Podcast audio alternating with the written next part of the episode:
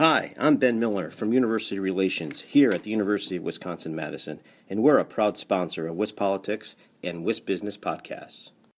You're listening to WIS Business, the podcast, Wisconsin's business news source. Now, here's your host.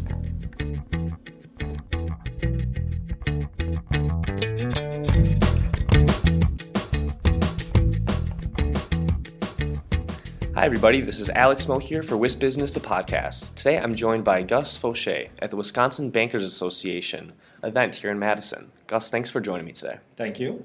So, to start off our discussion, I, I thought some of the points you brought up today were, were really interesting. I'd like to focus in on um, one thing. You talked about job losses in the retail space due to um, online sales.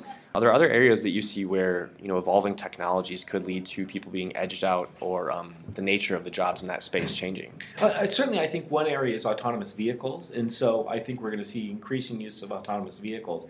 So we may have uh, much less need for truck drivers, for mm-hmm. cab drivers, those types of things. I mean, obviously, cab drivers, there's a, lots of shifts taking place there with Lyft and Uber and so forth. Mm-hmm. But I think that in general, those you know those types of, of, of positions may be much less necessary, and so we need to think about how to take workers who are in those industries and provide them skills, the skills that they'll need for the new industries that are coming along. But certainly, transportation, I think, is a big area where I would expect to see uh, job losses uh, because of technological advances.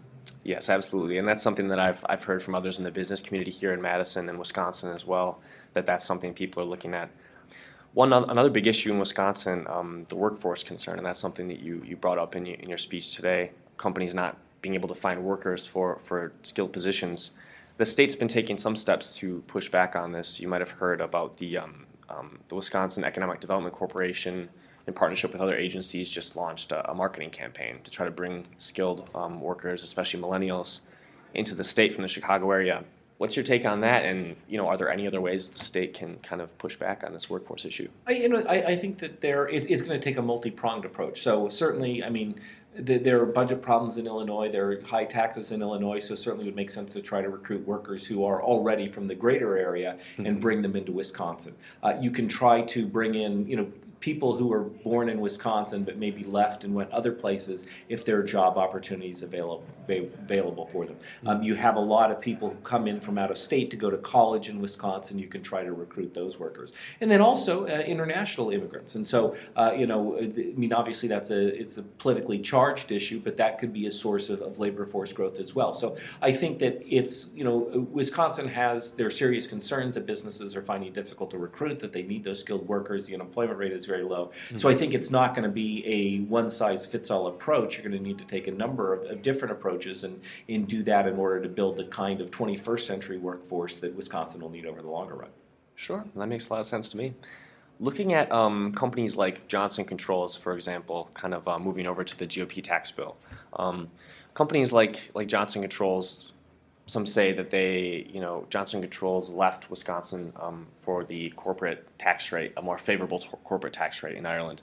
Do you think with the, the new tax bill that might um, cause those companies to reevaluate uh, those decisions, or um, you know, not particularly Johnson Controls, but others like them? Do you think the tax bill creates a better a better structure for them to come back? You know, I, I think it helps certainly. I mean, that's one of the goals of the, the, the, the tax cuts that we've seen is to encourage, you know, to discourage U.S.-based businesses from moving overseas. Right. I mean, you know, part of it is is you know where the headquarters is, but where the manufacturing facilities are, where the sales are, where the customers are, all that kind of thing. So, you know, it, I mean, to the extent, I mean, sure, you're worried about countries that are domiciled overseas, but is the production taking place? Because for the, you know, for for the population in Wisconsin, that's what really matters: where the jobs are, where the manufacturing facilities are, that kind of thing. So that's the type of activity that is, I think, more important to encourage than headquarters jobs, which you know can quite frankly are kind of fungible and can be you know be moved fairly easily. Um, mm-hmm. Um, but I think it's it's a no, it's not just a question of tax rates, but it's more broadly what the economic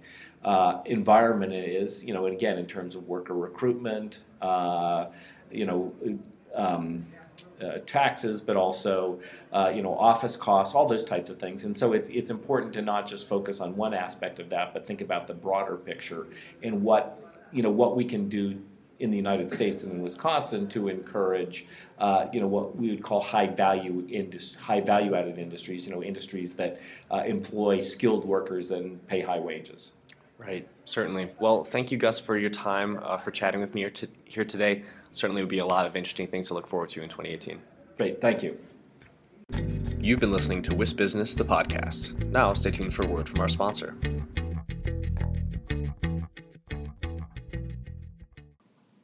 Hi, I'm Ben Miller from University Relations here at the University of Wisconsin Madison, and we're a proud sponsor of WIS Politics and WIS Business podcast.